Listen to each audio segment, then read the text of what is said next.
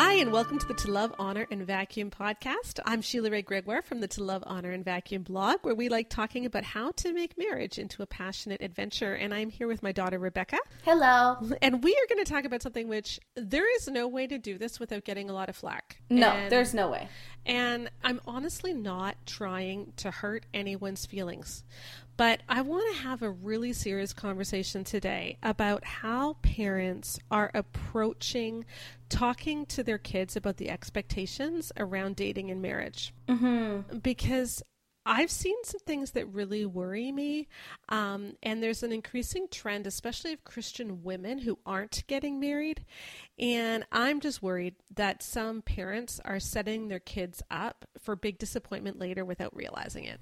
Exactly. And we want to obviously clarify that when we're saying Christian women who aren't getting married, we aren't talking about women who say, I don't want to get married and then don't get married. Right. We're saying women who really, really want, really want to get married, but then they find themselves, you know, in their late 30s and they're they're having a really hard time finding someone and they just they're still unmarried and it's just really difficult like because we really feel for them we get comments from them all the time Yeah, and I I firmly believe that marriage is not necessary for happiness, and No. in fact, I firmly believe that the Bible actually tells us that uh, a single life.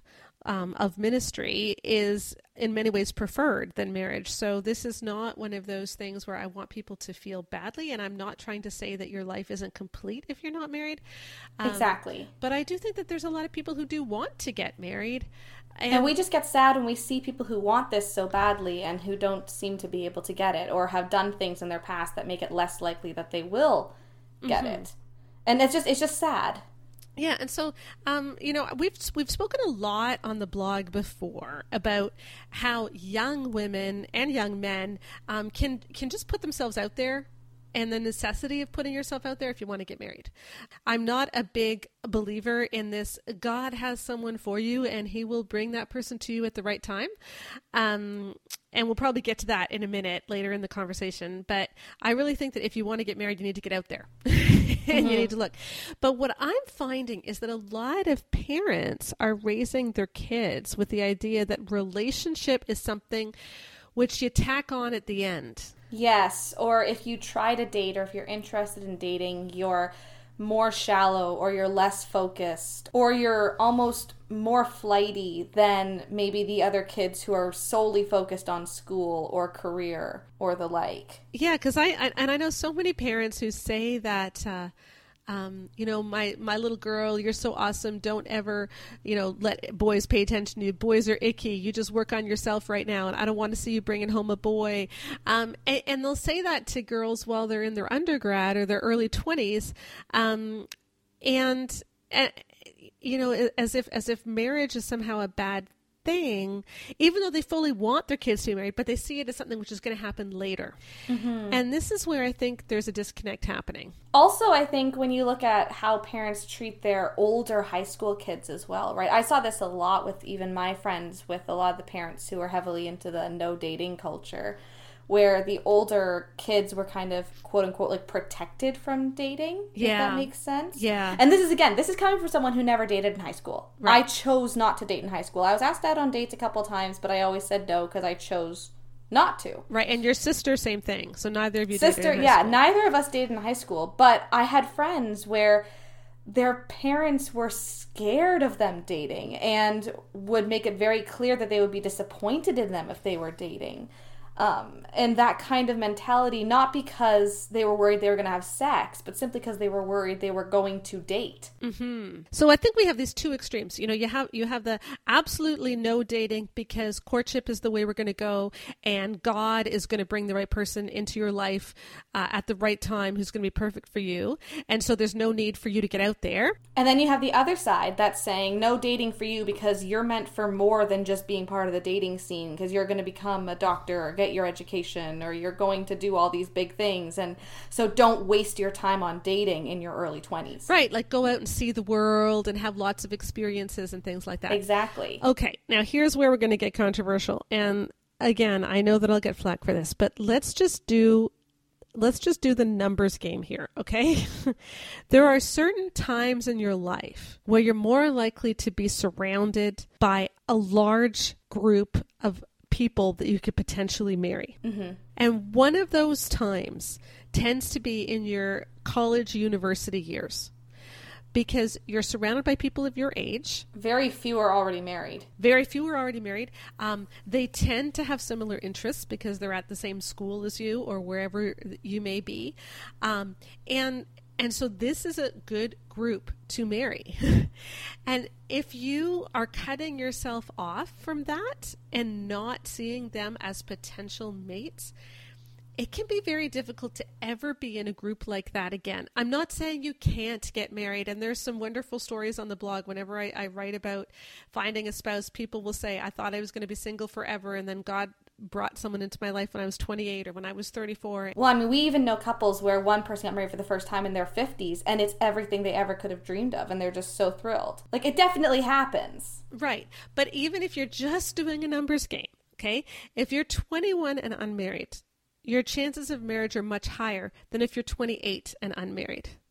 Because a lot of really great people get snapped up quickly. Um, they just do. And this is, I, I know this is a terrible thing to say because I'm not saying that. Um, there aren't good people around when you're in your tw- in your 30s or that if you're in your 30s and you're not married you weren't a great person no not at all that's not what i'm saying at all but if you are looking to date and you are emotionally healthy, totally sold out for Jesus, relatively interested in working and motivated to find a job, you're going to be very, very, very attractive to a whole lot of people. And it's very likely that you'll find someone who wants to marry you when you're young. Exactly. And so if you are someone who really wants to end up with someone who is, you know, a hard worker, who is, you know, a kind person, who's really, really on fire for Jesus, a lot of those people kind of pair off in their early 20s. Yeah, and so when you uh, parents and I I know my peers, I know many of them are telling their kids, "Don't date. You've got so much life ahead of you." That works in the secular world. It doesn't work in the Christian world quite as well. Mm-hmm because a lot of Christians get married quite young. And so if you're saying you don't need to think about marriage till you're 26, 27, 28, well, by the time you're 26, 27, 28, a lot of people are married. And we're not saying that it's wrong to get married later or anything. We're really, no, really not. No. It's more just about why would you try to take away the easiest time to get married from your kids? Like it almost feels like in a lot of these situations, the parents are putting up all these unnecessary hurdles for their kids to jump through in order to find a, a good person to marry. Because I just do worry that sometimes people are missing out on the opportunities simply because they have this grandiose idea of what it's like to be a young professional in your 20s. And as you and I were talking today, I went overboard a little bit the opposite way. I think I think Katie would say I went way more overboard than you would say that I went. Probably. Cuz I think you and Katie may not have this exact same view of what I was like when you guys were teenagers. I do think that I went overboard trying to play matchmaker a little bit um, and, and got way too involved in your lives. But you know, one of the things that I did do early was I said to you guys, look, you guys are both weird. You know, yep. you're going to need a weird person. And so if you ever find a weird person, latch onto them. yeah, I remember having those specific conversations where you were telling us, like, you know, you guys are just a little bit different in your experiences and what you want from life and and you would tell me especially because I am the weirder of the two Yes, yes, um, you are. extremely, much, much, much more so. Uh, you know, but you always just told me that I was going to need to find someone who wasn't just a good person, but who also understood me, right? Because mm-hmm. I'm hard to kind of get with a lot of the time because yeah I, i'm just a bit different and so there was always that conversation about just having an openness to when those people come along Mm-hmm. You know, and again, you managed to do that in a way where okay, you were quite overbearing at times. Like I remember being 16 and you literally talking to moms of sons who were like a year or two older than me in the quizzing program. yes, yes. Trying to matchmake me with their sons. And I, I I think because of my personality, I just thought it was hilarious. I didn't think it was embarrassing.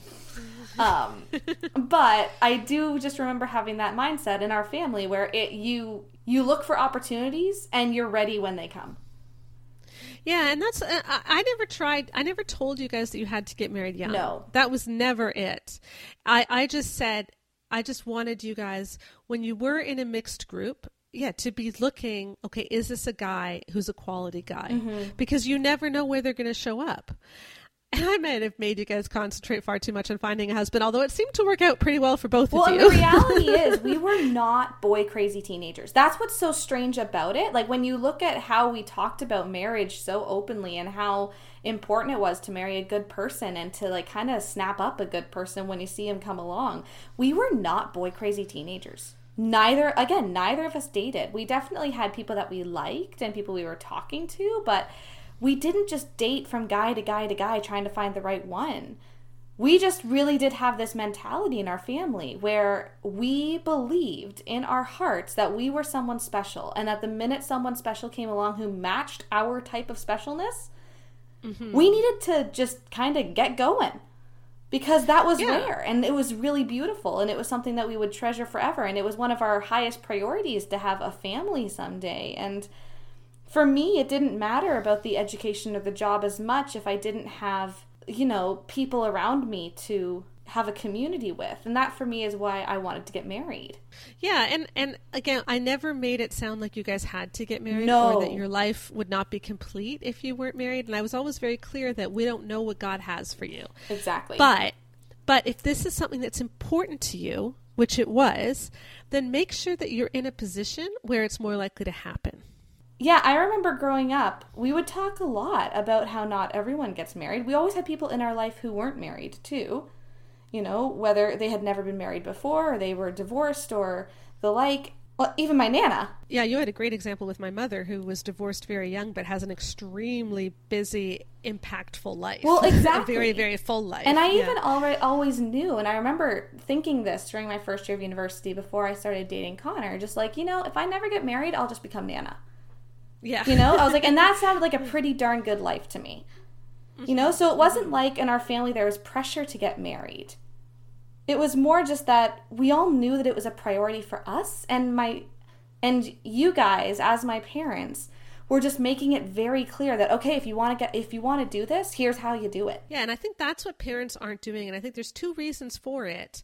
Um, one, of course, is the parents who do lean more towards the "I kiss dating goodbye," which we've talked about ad nauseum on the blog, and I don't want to dredge that up again, except to say that uh, even Josh Harris now disavows that um, and believes that that it has caused a lot of people to remain single because they weren't out there dating. And uh, but the other is this idea that when it's time, the right person will just come along. And I think that that is a faulty doctrine Yeah. that we need to get rid of because and it's rooted it's rooted in this idea that God has everything planned out anyway. And so it doesn't really matter what we do, what God has planned will come to pass. So we don't have to put in very much effort. And then there's also this this idea that um, God will bless me if I do everything right. So as long as I love God and I'm following God, God is going to bless me, give me the desires of my heart. But it doesn't put any um, onus on the person to actually get out there and meet someone. And I, you know, I'm I'm not one of these people that believes there's only one person in the world for me. Okay, I love my husband dearly. I love your father dearly. Um, I am so glad that I am married to him. But my grandfather was married three times. Okay. First one, 25 years. Second one, 17 years. Third one, 17 years. So almost the same amount of time for all three wives. He just kept having people die on him. Cancer was not good to him at all. So three wives die on him. And all three of them were so different, completely different women. And yet he loved all of them and he had three wonderful marriages. And i still remember um, before he passed away when he was 95 on his dining room um, buffet there were three pictures all of the same size of all three of his wives and he'd highlight them there. And really really wonderful women. I never knew my actual grandmother but i knew the other two. And you know he was really happy with them. Yeah. um, and I don't think that there is only one person that you can be happy with. I think that there are many. And it is a choice that you make. Exactly. And Papa would not have said that one of his wives was his soulmate and the other two were not. Right. They were just all his they were they were his wife like they were each his wife at a different time. Mm-hmm. You know? and he and he loved them. And and so this idea that god has one person out of however many billion people there are on the planet right now seven eight i don't even know you know one person and one day you will meet them because god will bring them into your life. And parents will often say this to their kids. You know like we'll give you this message god you don't need to worry. God has someone special for you. Well i don't think that's the best marriage advice to give to your child if you want your child to get married Well, and the reality is, nowhere in scripture does it say that we are entitled to a spouse. no it doesn't Nowhere in scripture. And the reality is, like, I got married super young. You know, I really did. I got married at 20, okay? And I had things work out pretty easily for me. Yep And I have a great understanding and recognition of that. But at the same time, until I dated Connor, until we actually started going out, I was out of the house every single day of the week visiting different people with different Christian groups trying to find someone. like not like not too aggressively, but I was just like, no, like I know I Well, kind of aggressive. I was I was okay. I think the average person would have seen me as quite aggressive. I could have been much more aggressive. no, but I think that there was this I had this definite mentality that I felt like I had this opportunity right now when I was in university and there were all these really amazing single Christian guys around me where I was like, okay, odds are one of these guys is probably going to work out pretty well with me. I just got to figure out which one. And then I met mm-hmm. Connor, and then we got married a year and a half later. You know, I it was super like I had it pretty easy cuz I managed to meet the right one right off the bat. Mm-hmm. But the fact of the matter is, if I had been focusing on stuff other than the Christian group on campus, I would not have necessarily met him because he didn't go to the large events. You know, I mm-hmm. met him because I was doing all the fringe stuff.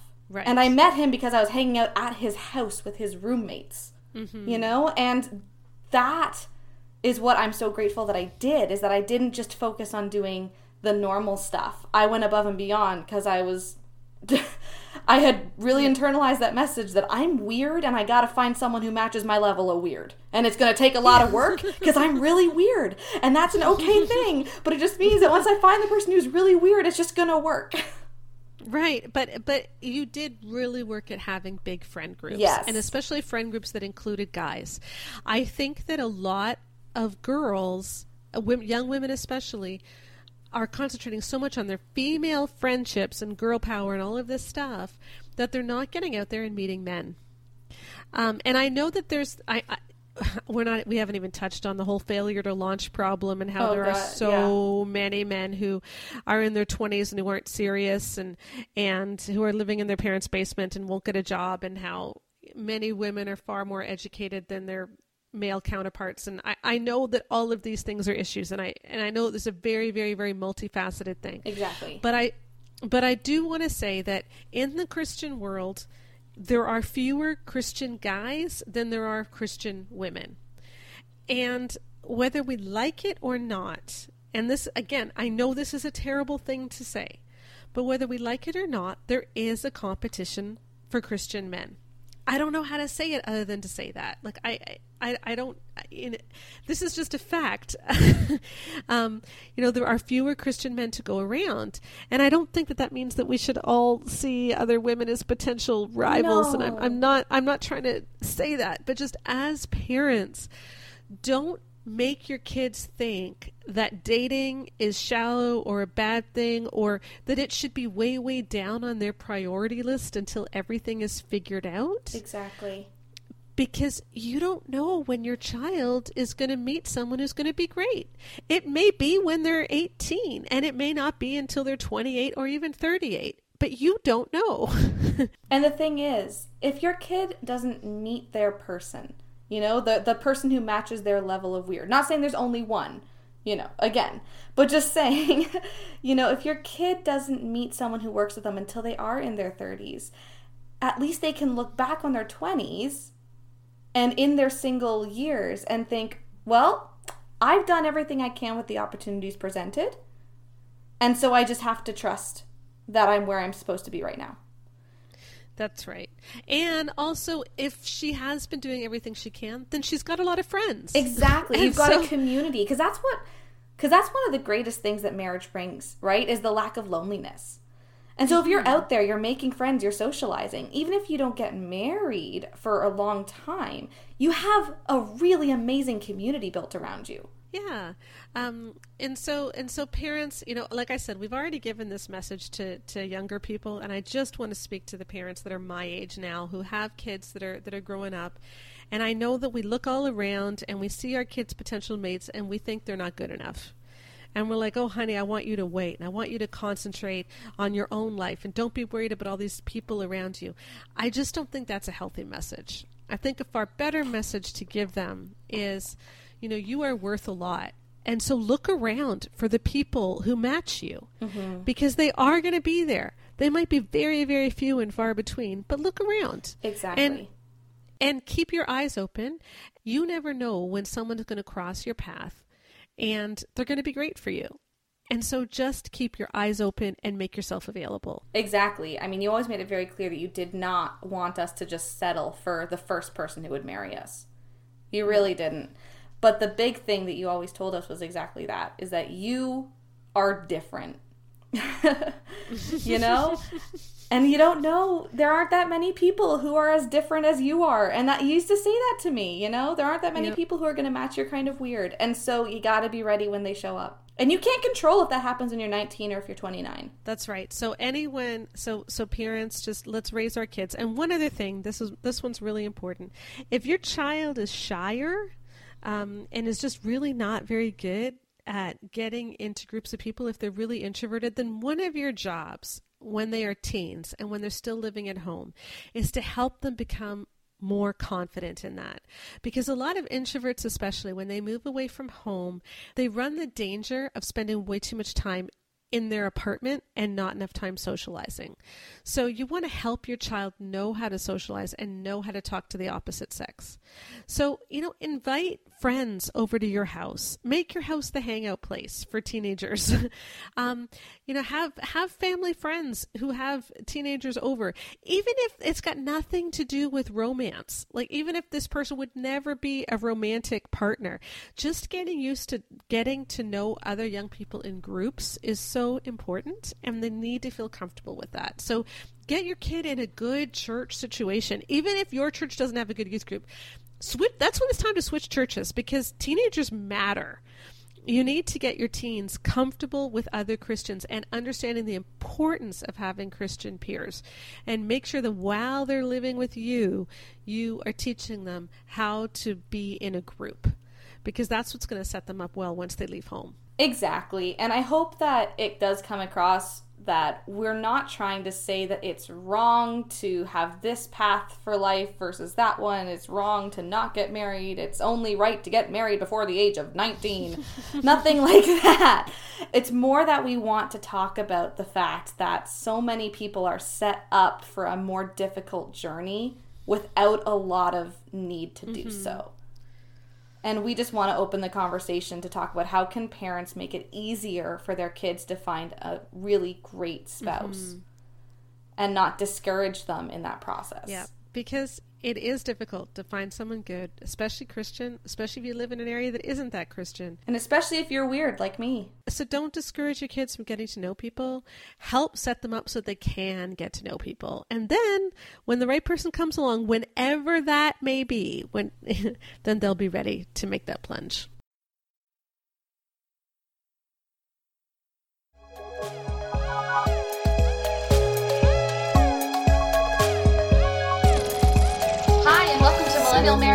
Slash our reader question segment this week. We're going to be combining them into one. So today it is me and Joanna again on the podcast tackling our millennial marriage segment. Hi, Joanna. Hi, Rebecca. And we're going to be tackling a reader question about communicating with college age and adult children. So here's the question this woman writes in saying, I have two children, a teenager and a college age daughter. My issue is my college age daughter. She is confused about her major, but other than that, she is a responsible child and is doing well at school and was able to do a one year study abroad program. The problem we have is our relationship. I don't know what I'm doing wrong, but everything seems to tick her off. Everything I say, everything I do. She doesn't like talking about anything with me relationships, sex, feelings, religion, politics. Almost everything seems to be off limits, even a repeat question was something I need an answer to. I'm open to discussing any topic. She would just walk away if she comes tick off, though. So basically, how can I communicate better with a child that doesn't want to communicate?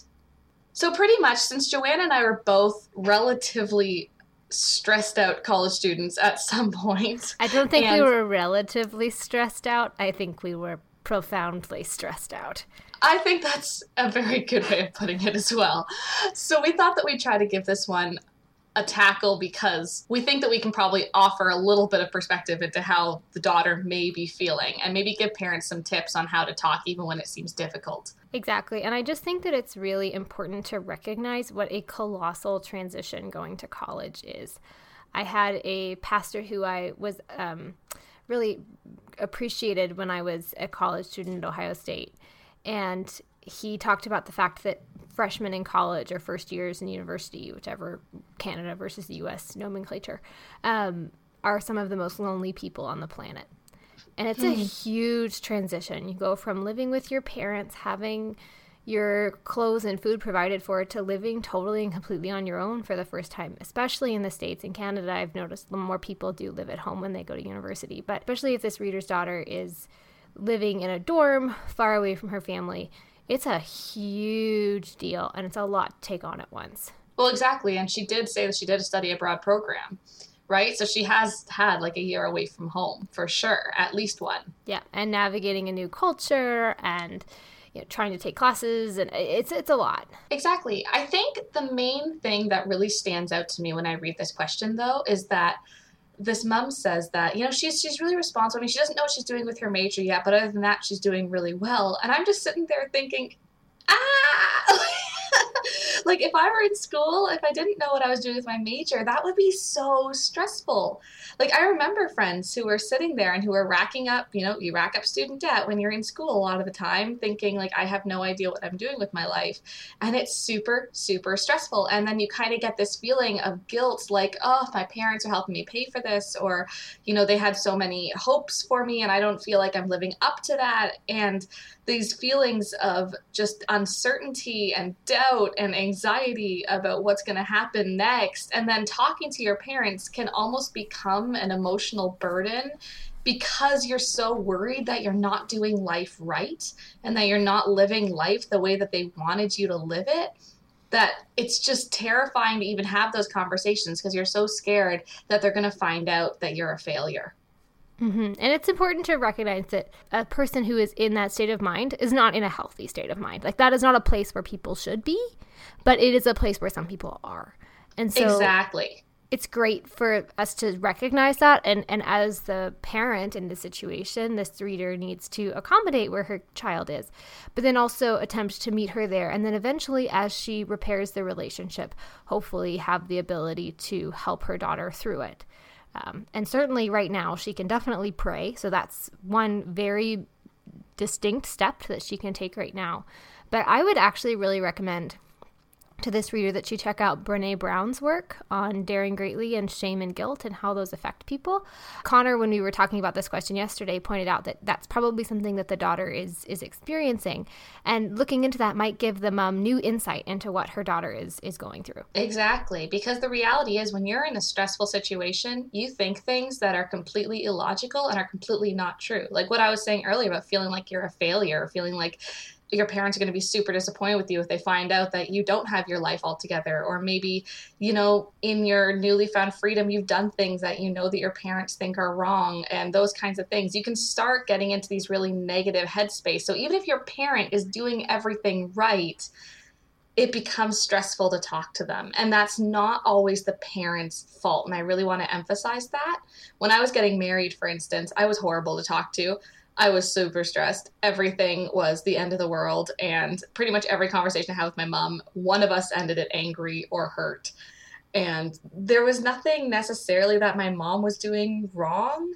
I was just at the end of my rope and wasn't handling it well. When I was in my undergrad, I called my mom in tears about an organic chemistry quiz that I had gotten a slightly worse grade on it than I had wanted to and uh, I, I totally overreacted and I, it was a tough time i think for my mom to deal with this kid who was just totally stressed out and touchy and trying to work through where my faith was. I was always a very uh, committed to the Lord, but um, kind of struggled with how that would play itself out in my life and where I landed theologically on a variety of issues. And so it was a lot, I think, for, for her to navigate.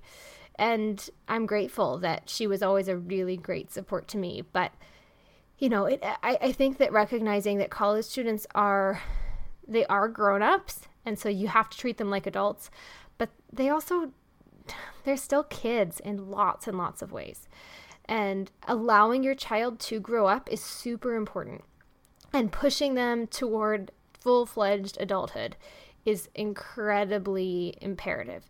But there's also things that you just need to chalk up to the fact that they don't have the experience or wisdom that you've gained in your life. Simultaneously, lots of times young people have a clarity that as we get older, you know, we get stuck in our ways. And so maybe your daughter is seeing things that you're not willing to see.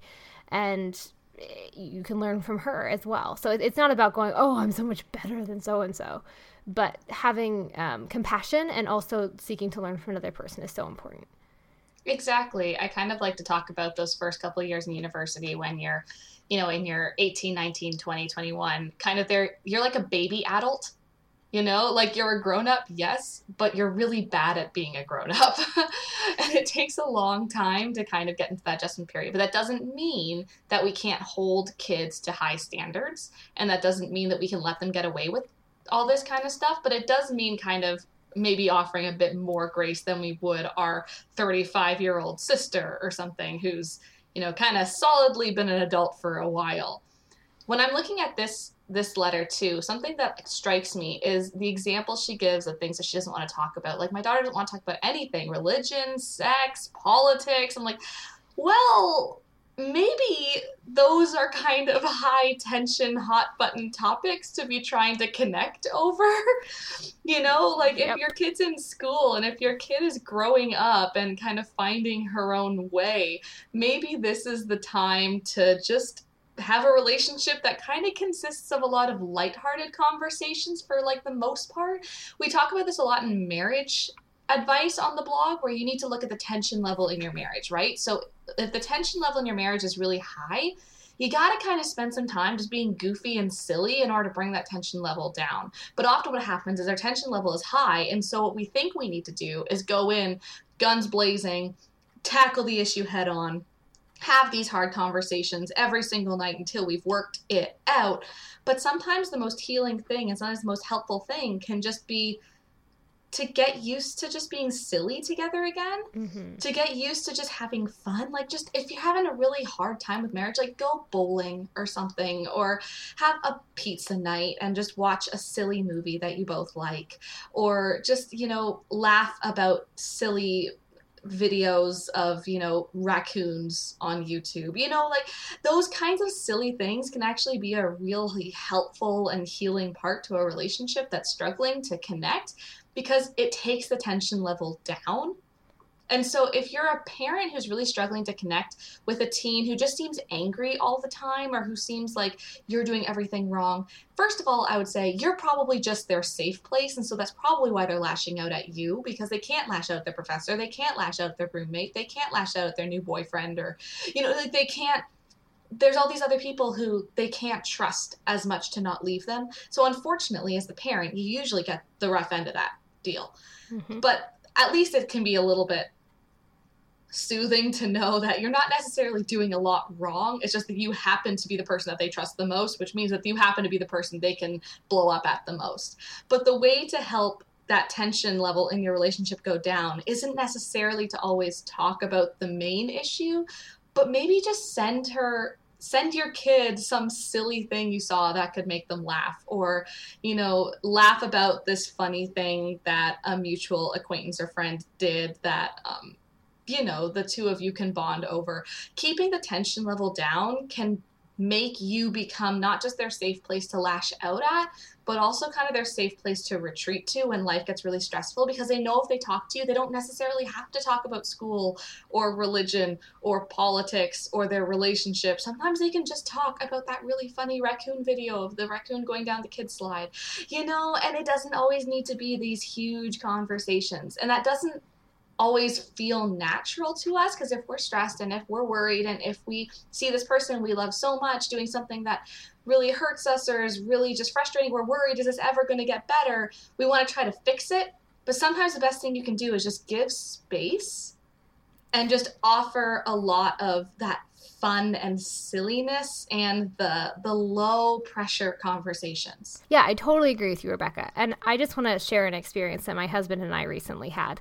So we've had a tough couple of months. Um, we lost a baby um, to miscarriage at the end of the first trimester, and when I miscarried, I had a lot, a lot, a lot of blood loss, and nearly, or not, not quite nearly died, but like close to nearly died. So it was pretty intense, and it was a lot for my husband to essentially watch his wife bleed out um, in our powder room. And, and it was very tra- a very traumatic experience for both of us we had lots of family come up afterward and eh, as we were healing both physically and emotionally and we were so grateful for that. And we dropped josiah's mom off at the airport and we had a night in a hotel together. And i had printed off stuff that sheila had just put together this like visioning worksheet and i was all excited about having this date night where we were going to talk. And instead we just got shawarma from a place in Mississauga, Ontario. And then we ended up laying in the bed in our hotel as our baby slept in the bathroom and watched uh, like five hours of Island of Bryan on HGTV, which is a show about renovating a rundown um, beachfront hotel. It was so funny. We laughed and laughed, and we connected with each other in a way that we hadn't been able to in the midst of our grief and all of the hard things that were happening. And it was so profoundly wonderful to just have that time with my husband. And I think that we forget the importance of just being together and having fun, um, and just the importance of having shared things that you can talk about. Um, Rebecca, you and I are both way too into Survivor, the TV show, and uh, we have so much fun texting each other after the episodes come out. And if you can find something like that to connect with with your kid, be it a TV show, a sports team, a pop singer, like I, it doesn't really matter what it is, but just something that you guys can talk about and laugh about and be invested in that isn't so high stress, that is really, really helpful for your relationship. Completely. I completely agree. And the other thing, too, to remember is that a lot of times these early adult years if you're having a hard time connecting with your kid a lot of times in six months mm-hmm. they've completely changed anyway. Like in a in a good way. Like if you're having a hard time connecting having a hard time talking to them if they feel like they're always on edge sometimes you just got to back off keep it lighthearted and even if that doesn't work just give it time. Because you know what happens is they do grow up and they get out of that stressful stage. And if it goes on for a really long time and it's getting really concerning, you can talk about, you know, offering to pay for, you know, going to see a counselor or a therapist if they're having severe anger management or stress and anxiety issues. You can totally also broach that subject when it becomes appropriate. Yeah, but, and it's also really important that most universities actually offer uh, free counseling to their students as part of their tuition. So your child, if they're in university, can almost certainly get counseling for free from the student health services.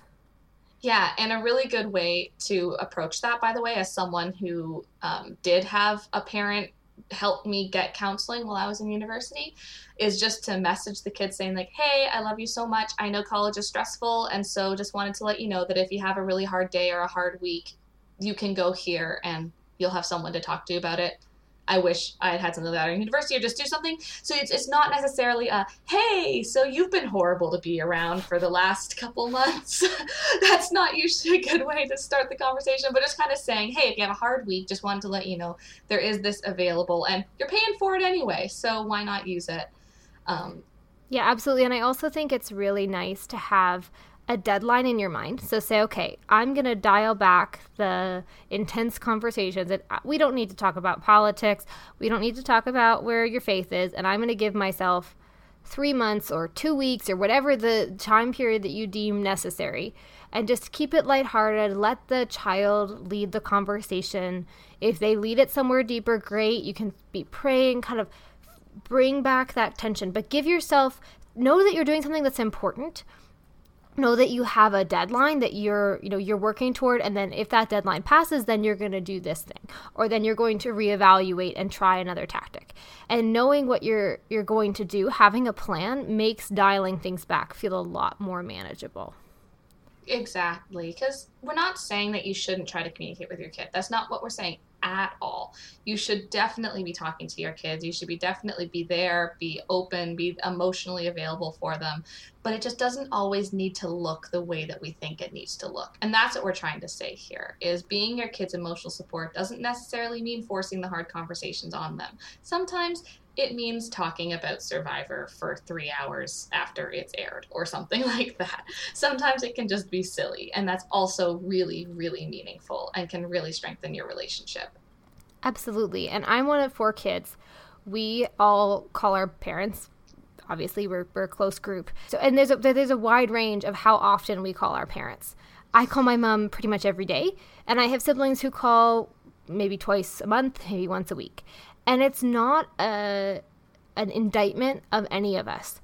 It's a personality thing. My siblings who don't call my mom as often are incredibly extroverted and are incredibly busy being extroverted and having people over to their house and being super involved in their church. And my parents totally accept that and are grateful for the kids who they've been given.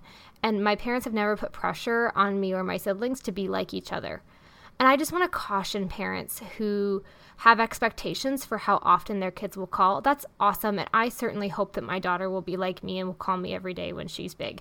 But you know, if she doesn't, and if she's doing well and has good friends and is busy, I also hope that I won't put pressure on her to be exactly like I am.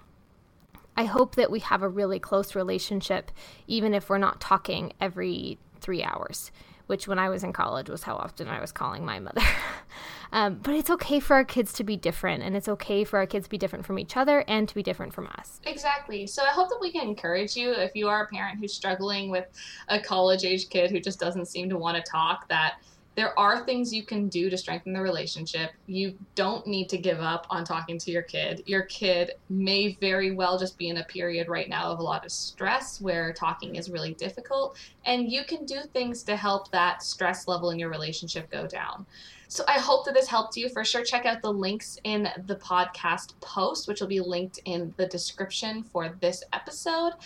And also let us know on that post if you have ever had communication issues with the kid and like sorted them out, or if you were the kid who had the communication issues and what your parents did to make it better. Because I'm sure lots of people would love to know just what exactly worked for you.